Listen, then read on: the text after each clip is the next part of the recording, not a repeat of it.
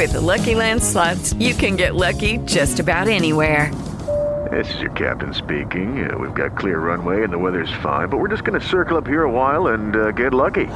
No, no, nothing like that. It's just these cash prizes add up quick. So I suggest you sit back, keep your tray table upright, and start getting lucky.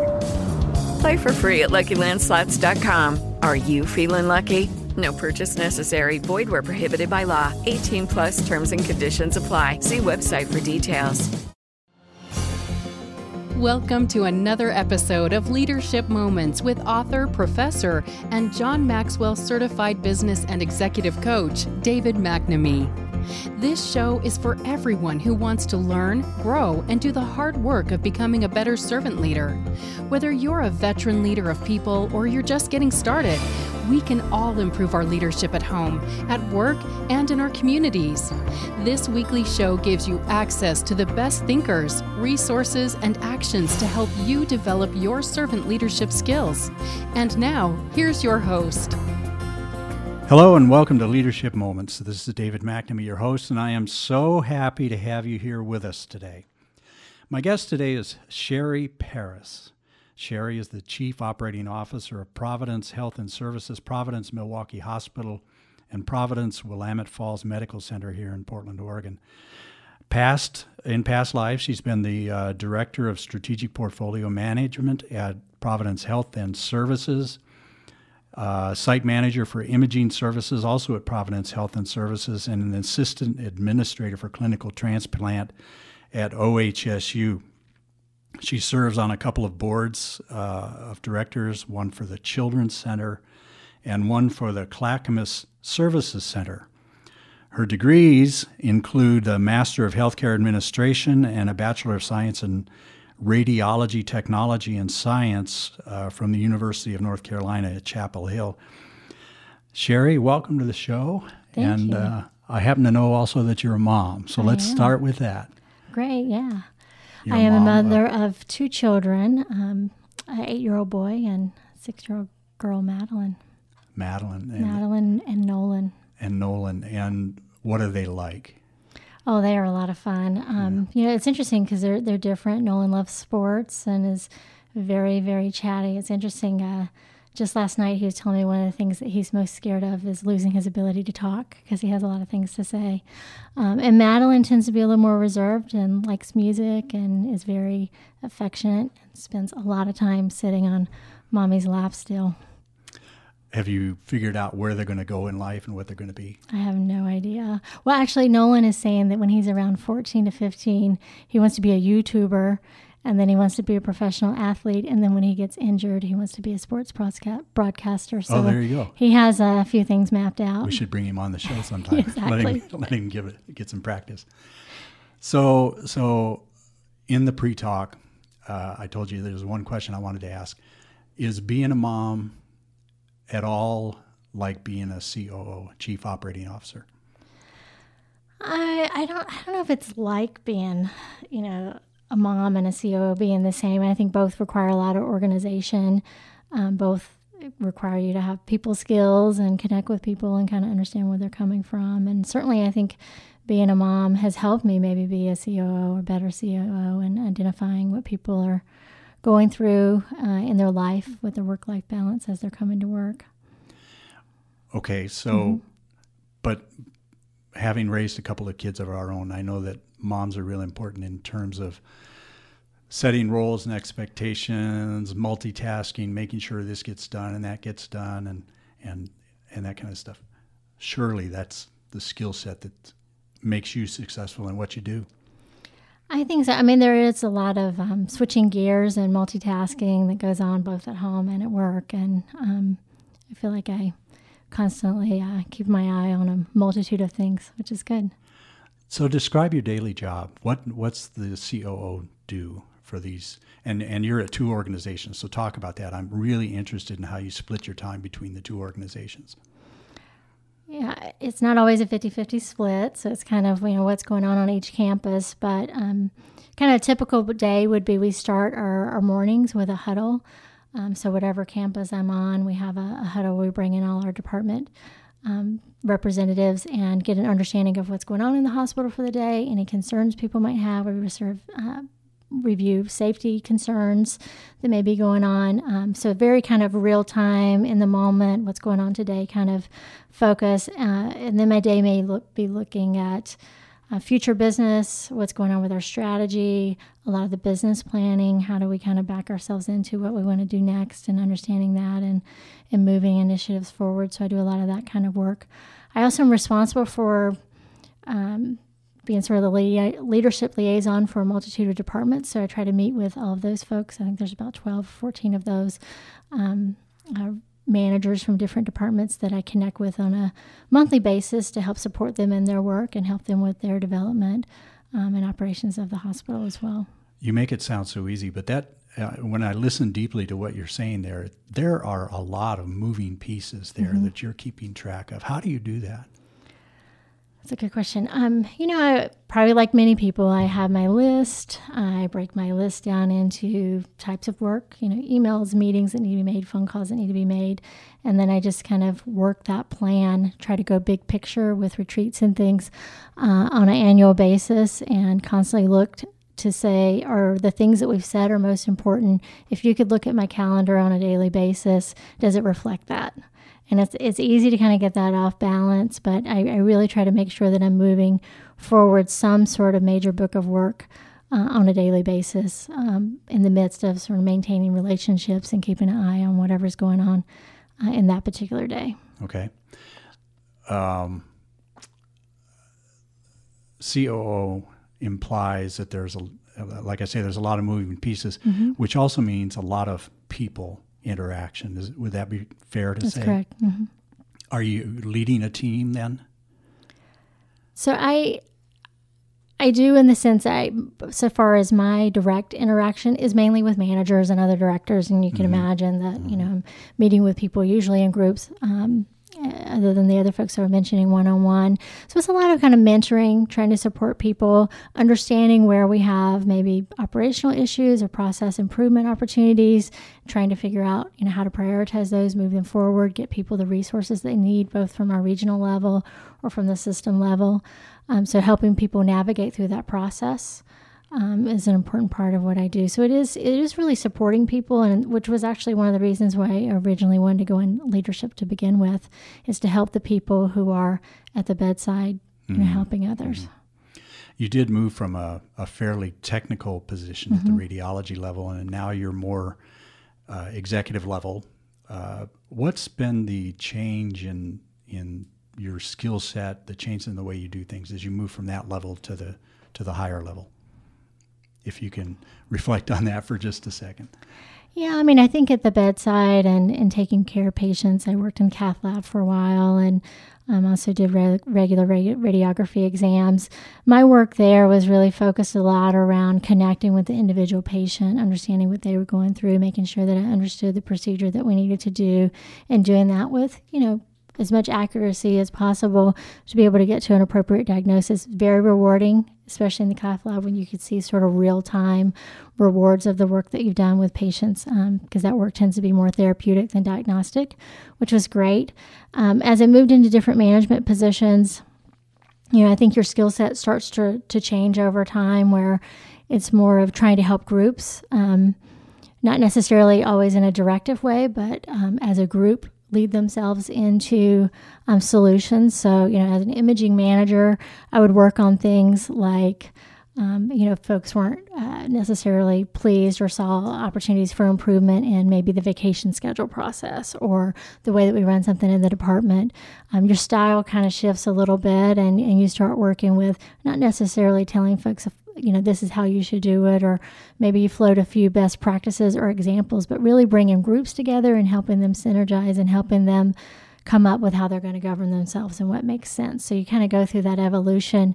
Um, and then now, as I've moved along more in my career, it's a lot around trying to build structure to move yourselves to being able to bring something to fruition. Do we have the right people at the table? Do we have the right um, meeting meeting components? Are we following up on what we said we were going to do?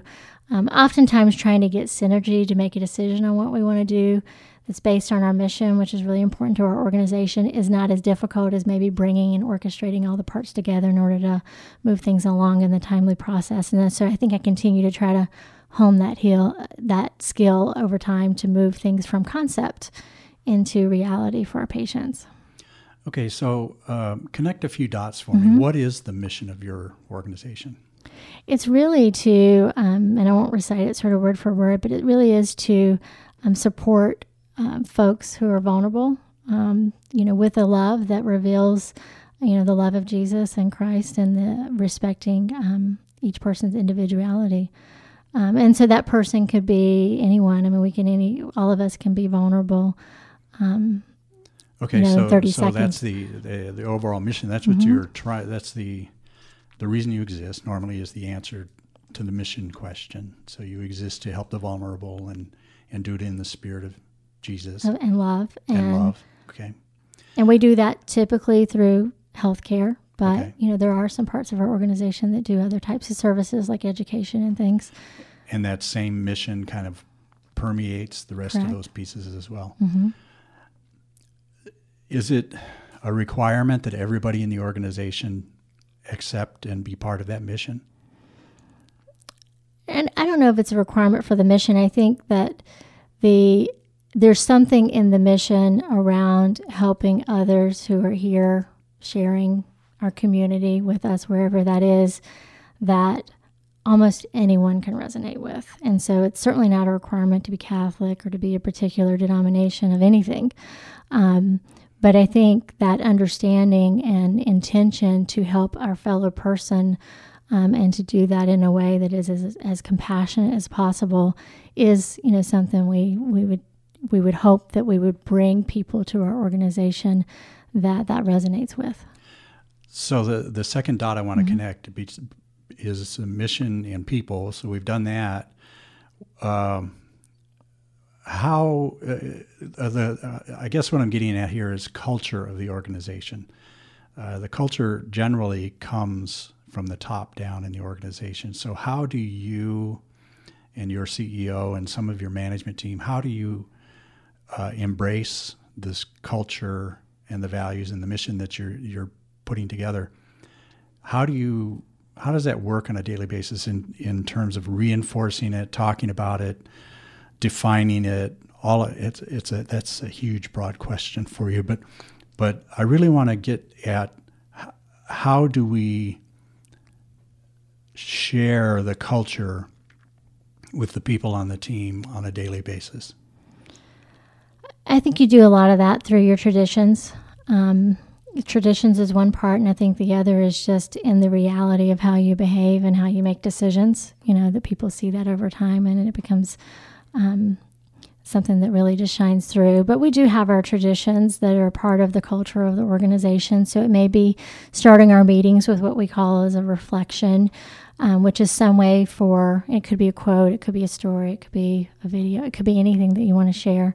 It could be just a few moments of silence, but some way to bring us together as a as a group of people who are there for a purpose of the meeting, but also have some way to reflect on why we're here. You know, ultimately, we're here to serve, uh, you know, this uh, people who are vulnerable and do it in a compassionate way.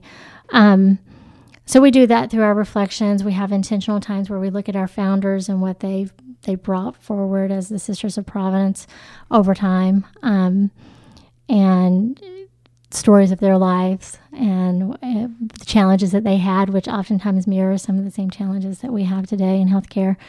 Um, Is there a short story you could share along those lines uh, from the founding sisters? You know, I think um, we were talking earlier about resiliency mm-hmm. uh, before we started the show, and um, there is a story of uh, Emilie Gamelin, who is actually one of the foundresses of the Sisters of Providence, and um, and I may not tell the whole story exactly correct, but the general gist is that she was a mother and a wife, you know, wife, and had three children, and over the course of a relatively short period of time, she lost her husband and all three of her children. Um, due to illnesses and um, just the resiliency of her life. You know, if you feel like you're sort of in the valley, um, of being able to kind of move out of that space and really took to feeding the poor and really started the ministry and, and making connections. Um, you know, that's one story that certainly permeates over and then time. Providence kind of grew out of that ethos grew out of, of service. that, yeah, out of.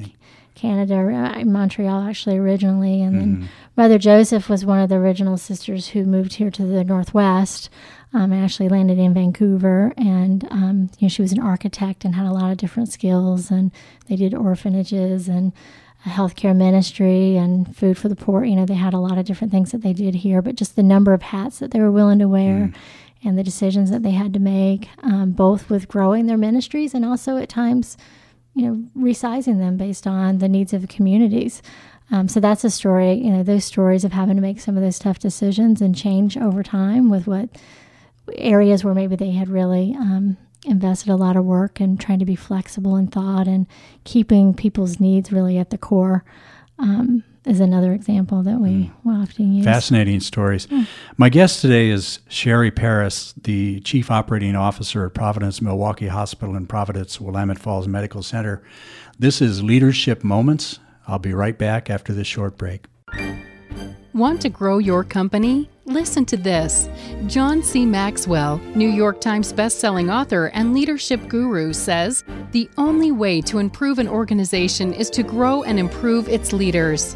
If you want to make an impact, start with yourself. On Friday, October 7th, at the Camp Withycombe Armory, you can do just that. Portland will be one of a few hundred cities around the world to broadcast a new type of leadership experience. Live to Lead is a half day leadership experience packed with a lifetime of valuable content from the greatest leaders in the world John Maxwell, Chick fil A CEO Dan Cathy, leadership expert Liz Wiseman, and the eternal optimist Simon Sinek. Join an exclusive audience of over 200 leaders from the Portland metro area for this transformational experience. Learn how to lead internationally, dream more, think more, do more, and become more. The only limit to your success is your willingness to invest in yourself and your organization. Tickets available at the North Clackamas Chamber of Commerce, the Christian Chamber of Commerce, and at Live to Lead Portland on eventbrite.com. This event is hosted by Foundations for Leaders, sponsored by the North Clackamas Chamber of Commerce, Chick fil A, the Christian Chamber Northwest, and by KKPZ 1330, The Truth. Welcome back. This is David McNamee with Leadership Moments, and I'm talking with Sherri Paris, the C- Chief Operating Officer of uh, Providence Milwaukie Hospital, Providence Willamette Falls Medical Center. Sherri, thank you again for being here. Um, I, I did some uh, orderly work in the old Holiday Park Hospital when I was in Portland and going through college way back in the old days. And I know uh, from an inside perspective that hospitals can be uh, on the surface, everything looks good, but underneath there's a whole lot of chaos going on, a whole lot of things. Is, is this true also at, at your place? I don't know if I would characterize it as chaos, but I do think that anytime you're running a large organization where you have, um, in this case, you know, patients who are oftentimes coming in with a variety of different needs going on at the same time that you may have, you know, staffing who have their own challenges and uh, lots of equipment to interface and the building and its needs. You know, there's always going to be things that may come up on a on a given day that we need to be able to react to. And you know sometimes that might look like chaos and sometimes it might you know feel that way as well. But um, what i have found is most of the time people pull together and we do the right thing for patients and we address things when they when unexpected things do come up I've read that, um, and and I've had students of mine who have written uh, stories about uh, uh, service worker uh, burnout. Uh, The jobs are so stressful, and and and they give so much of themselves in the process of providing service to patients and and things that that uh, they they burn out. Uh, is is this occur where you're at, and and if so, how do you detect it, and how do you prevent it or overcome it? It's a great question. Um, I mean, I think it happens absolutely everywhere on healthcare because you're you're meeting people through a very vulnerable time. I mean, you don't know what they've been through before they came in the door or what kind of concerns they have going on in their mind. And it is a real challenge to try to be there 100% for each person in every interaction for our staff and what we call our caregivers. Um, you know, I, I don't know you know how you lead people sort of through that process certainly it's it's probably a really high bar to say you need to be at you know 100% focus on every single interaction all throughout your day i don't think it's really realistic but i do think that what we encourage folks to do is to really focus on what empathy looks like versus sympathy you know so the more you can take just a couple seconds um, to under to try to see that person for where they are and ask you know, what other questions do you have for me? Uh, assuming that most of the time people do have some. Um, really trying to understand is this a mother and what types of things or a father or you know the situation that someone may be going through with their parents or whatever that is that's going on in their life to really just take take a few minutes to to empathize um, and understand how it might look like from their perspective I don't know if you can do it in every action or every moment every day. And frankly, I don't know that patients necessarily need that either. Sometimes they just need a little bit of space to get through whatever it is they're trying to deal with. Um, but it is trying to be intentional and look for those opportunities and, you know, be mindful and thoughtful. And part of that means that caregivers have to take some time to take care of themselves as well. Well, you've just touched on a whole lot of characteristics of servant leaders, and that's really kind of the focus is, of this show is is about servant leadership. So you talked about being empathetic as opposed to sympathetic, and you you talked about empathy. Maybe you can differentiate with sympathy. What do you mean by that, and and why are they different?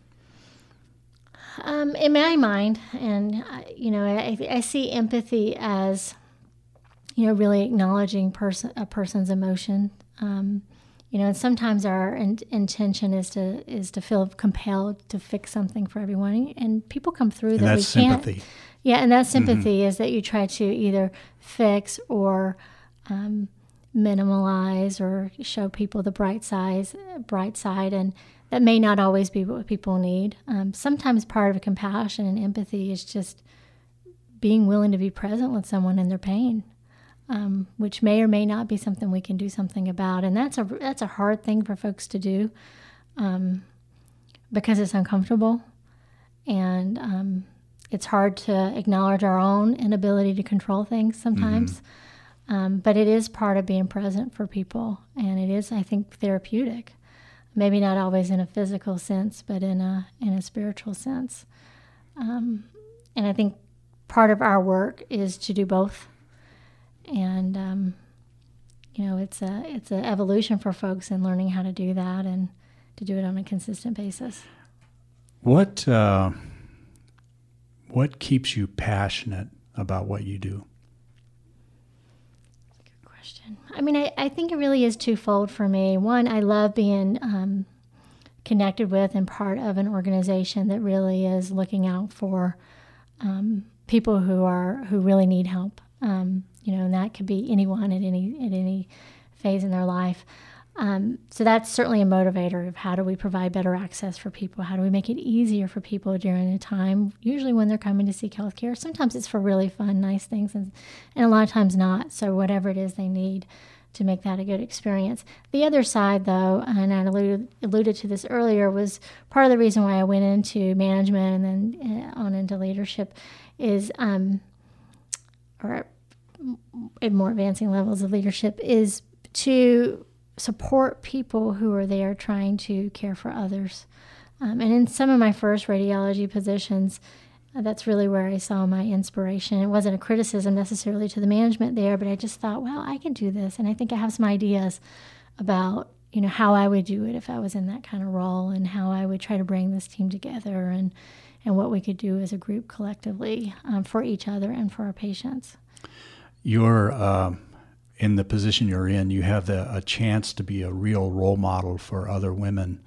What would be some examples of things that, that they might want to get better at as they're preparing to move up in in their leadership positions as well?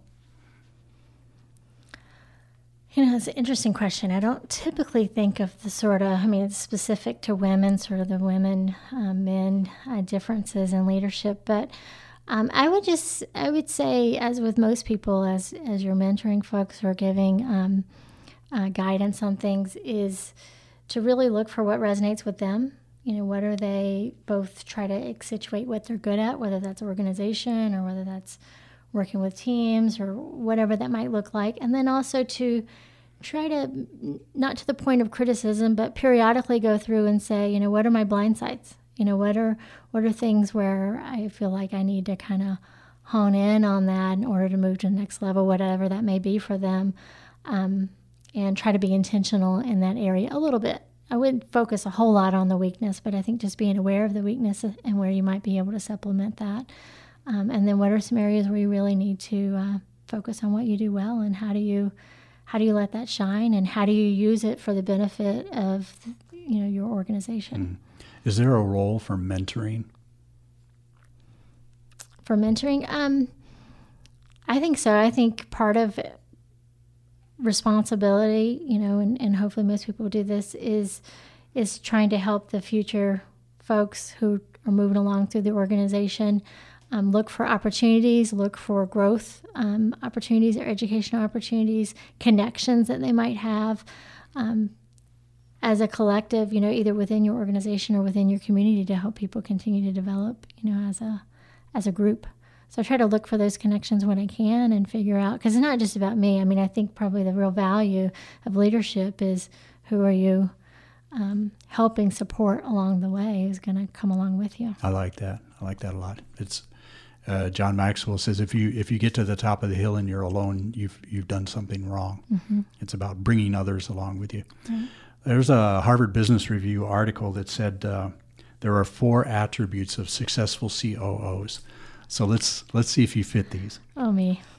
Uh, attribute number one: they are strategic with a focus on details. Yes or no? I think yes.